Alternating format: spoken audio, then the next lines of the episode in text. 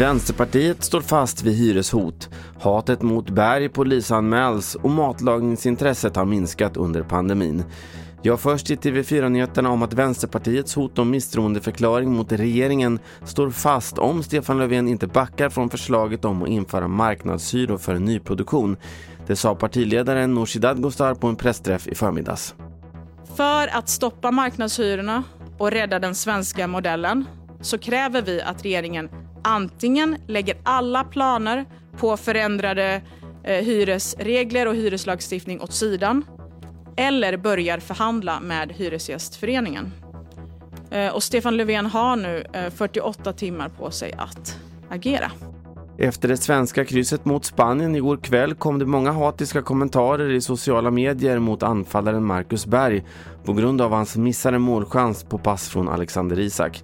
Det här gör att Svenska fotbollförbundet nu gör en polisanmälan. Martin Fredman är säkerhetschef på förbundet. Vi vet precis igår kväll och i natt hur vi ska hantera det här nere i Spanien när vi, när vi börjar jobba med det. Och det är det vi har gjort under natten utifrån den rutinen vi har och med väldigt god samverkan med Polismyndigheten. Så att, eh, förhoppningsvis är det väl kanske några av de här som har suttit i natt i affekt eller vad man nu väljer att och ha för ursäkt för det man skriver att de kanske kan få ett telefonsamtal och en kallelse till Polismyndigheten i ett senare tillfälle. Och sist om att intresset för att laga mat har minskat under pandemin. Det visar årets matrapport från kommunikationsbyrån Food and Friends som undersökt svenskarnas matvanor i över tio år.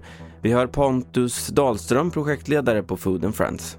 Mat har ju varit populärkultur i Sverige. Vi visar vem vi är genom vad vi äter och vad vi bjuder våra vänner på. Och vi har inte kunnat bjuda några vänner under det här pandemiåret. Det har ju varit stora restriktioner och social distansering. Där fick du senaste nytt från TV4 Nyheterna. Jag heter Carl-Oskar Alsen.